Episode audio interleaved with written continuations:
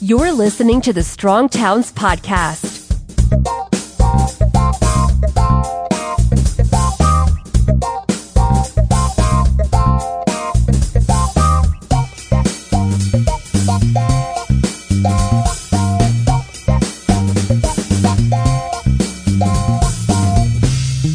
Hello, everyone, and welcome to a special edition of the Strong Towns podcast. We are veering away from our typical format and schedule to bring you a series of short interviews with Strong Towns contributors who wrote for our new book, Thoughts on Building Strong Towns, Volume 2. That's right, we just released a new book and you can purchase it in ebook or paperback format on Amazon. Just visit strongtowns.org slash publications to find the book and purchase. And the proceeds of each purchase go directly towards supporting the Strong Towns movement. So we hope you will uh, take a look at that. And our members should have received a link to a free copy of the ebook version already. So check your emails for that one.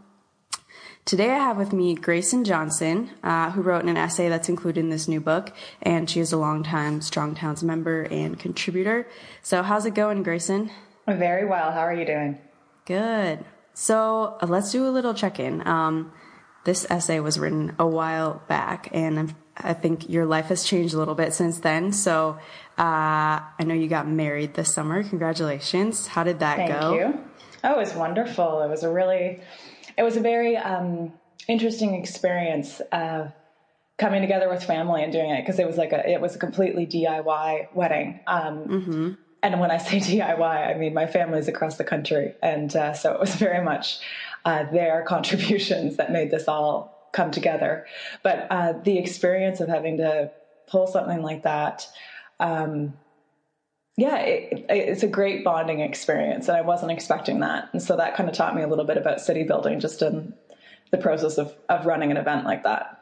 That's good. And did you get married in your uh, your current town where you live? No, I got married in my favorite place on earth, which is um, my uncle's farm. Um, it's about a seven kilometer bike ride from where I grew up.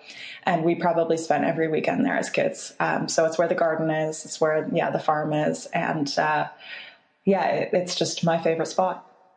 Nice. And other life changes. Um, you are planning to move soon, right?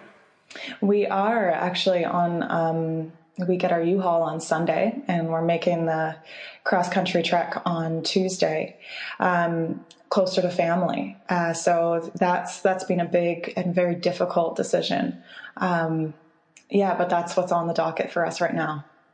Yeah, because I know that you've you know you've written in the past a lot about how much you love Fredericton. So how how did you choose to leave that place? Oh, it's. I mean, there's so much that goes into a decision like that, and um, I want to just be clear that none of it at all has anything to do with not loving Fredericton anymore. Uh, we are Yeah. very, very sad to be leaving. I think, I mean, and you can't really distill it down to one reason, but I think the overarching theme would, would be that at this point in our life, um, uh, we really needed to be closer to my family. Um, it wasn't enough to be able to see them once a year. So, especially when you have very young members of the family and very old members of the family, um, just I was getting to see my family maybe once a year whenever I could, um, you know, reroute a work trip um, through Ontario, and uh, Ryan would get to see my family maybe once every other year, and Wow. uh, so it just wasn't it wasn't enough. You're listening to the Strong Towns Podcast.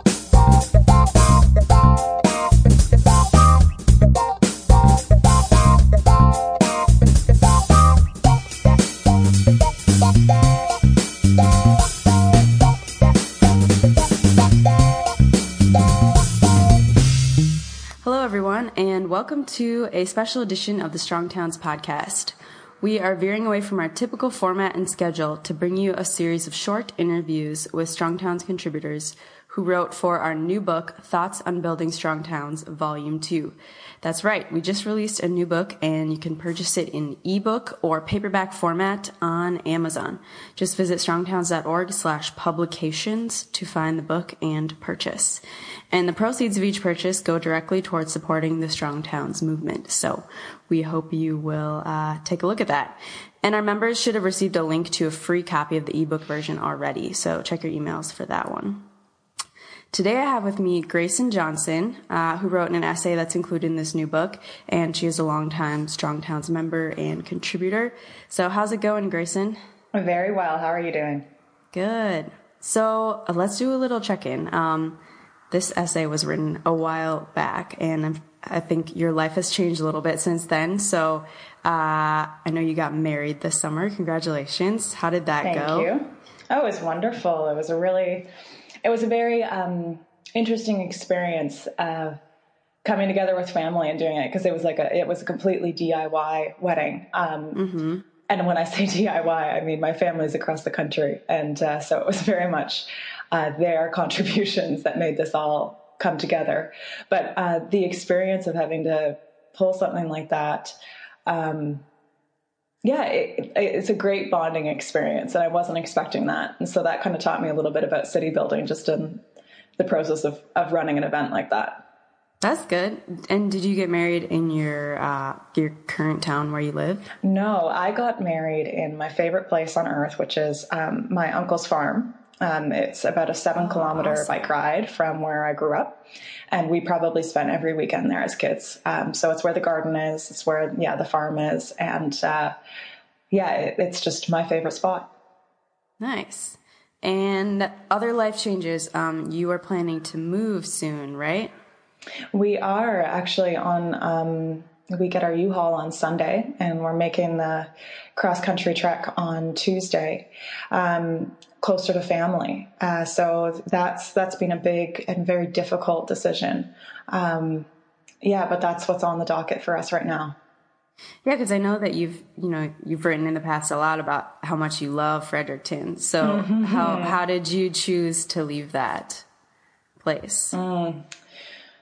Oh, it's I mean, there's so much that goes into a decision like that. And um, I want to just be clear that none of it at all has anything to do with not loving Fredericton anymore. Uh, we are yeah. very, very sad to be leaving. I think, I mean, and you can't really distill it down to one reason, but I think the overarching theme would, would be that at this point in our life, um, uh, we really needed to be closer to my family. Um, it wasn't enough to be able to see them once a year. So, especially when you have very young members of the family and very old members of the family, um, just I was getting to see my family maybe once a year whenever I could, um, you know, reroute a work trip um, through Ontario, and uh, Ryan would get to see my family maybe once every other year. And wow. Uh, so it just wasn't it wasn't enough, and we weren't really even seeing his family very much, um, even though his family is closer to where we are now. So um, that became uh, a priority. I mean, I'm incredibly, incredibly lucky to have an extended family that I'm very close with, and it felt like we uh, uh, we were kind of wasting the opportunity to be part of that. Um, so that's that's been the overarching thing. Um, yeah, it's it's a strange thing to to consider though because it's not really a, reflection on Fredericton, just as mm-hmm. um, a reflection on our own situation. Um, and we keep on thinking, like, oh, how could we find a way to come back? mm-hmm. um, and well, I'm sure that we'll continue to think about that for the rest of our days because we've loved every minute we, we spent here. So, are you going to move to be in the exact same town as family or just like in the area?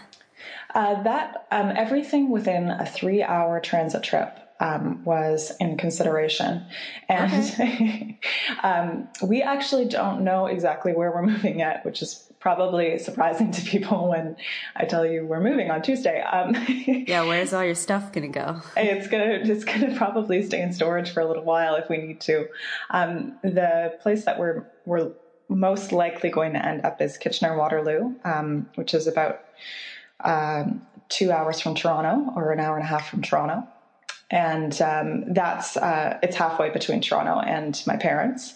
Uh, I have four brothers, and they're all around that area. And so, um, yeah, it's it's just important for us to be able to access all of them. And, and Kitchener Waterloo, or KW as I call it, um, is a good place for for both of us, I think, to to land in terms of the size of the city.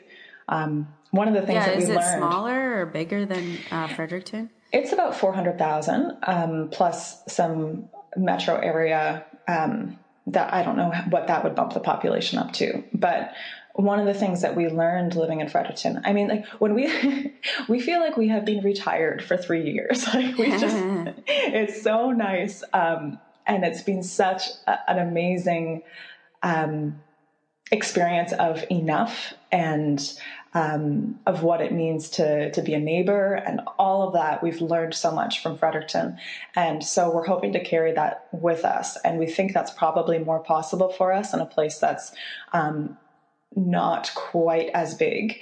Um, simply because in, in the larger cities, you tend to have to pay a, quite a lot of money to end up in a neighborhood setting.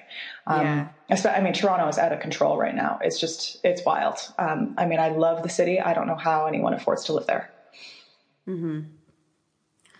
So, okay, so your essay that's in uh, our new book is called What the World Needs Now. And um, I made the decision to put it near the end of the book because I think it's a really good way to close, um, a, you know, a lot of different topics.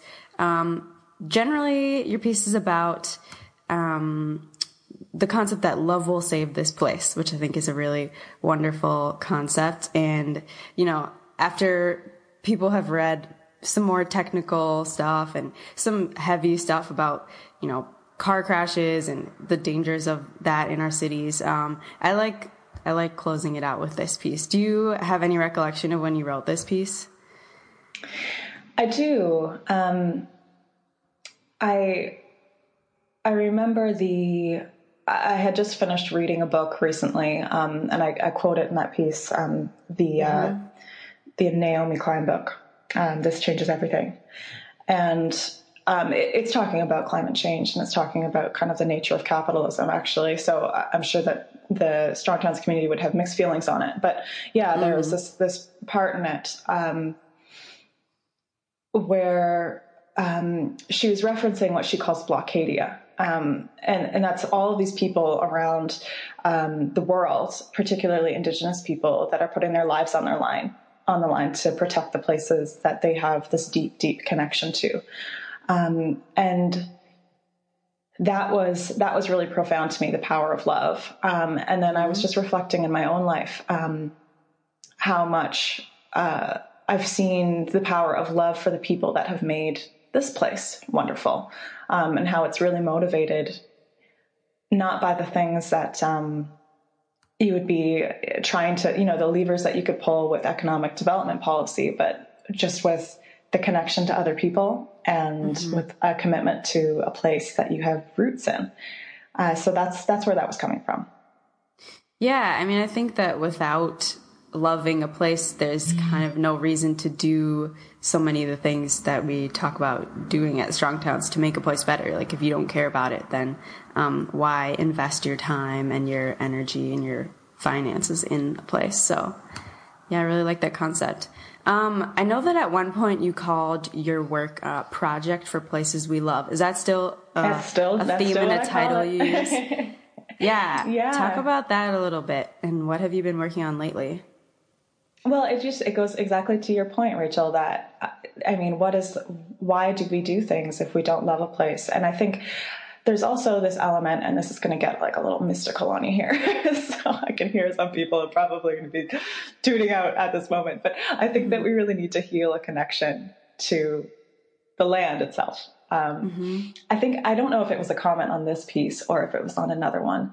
Um, and I think it was Seth. Uh, Seth Theron, who's um, or Zarin, who comments often on Strong Towns, who had recommended me to this essay called The Land Ethic by Aldo Leopold. And I ended up reading that and thinking it was beautiful.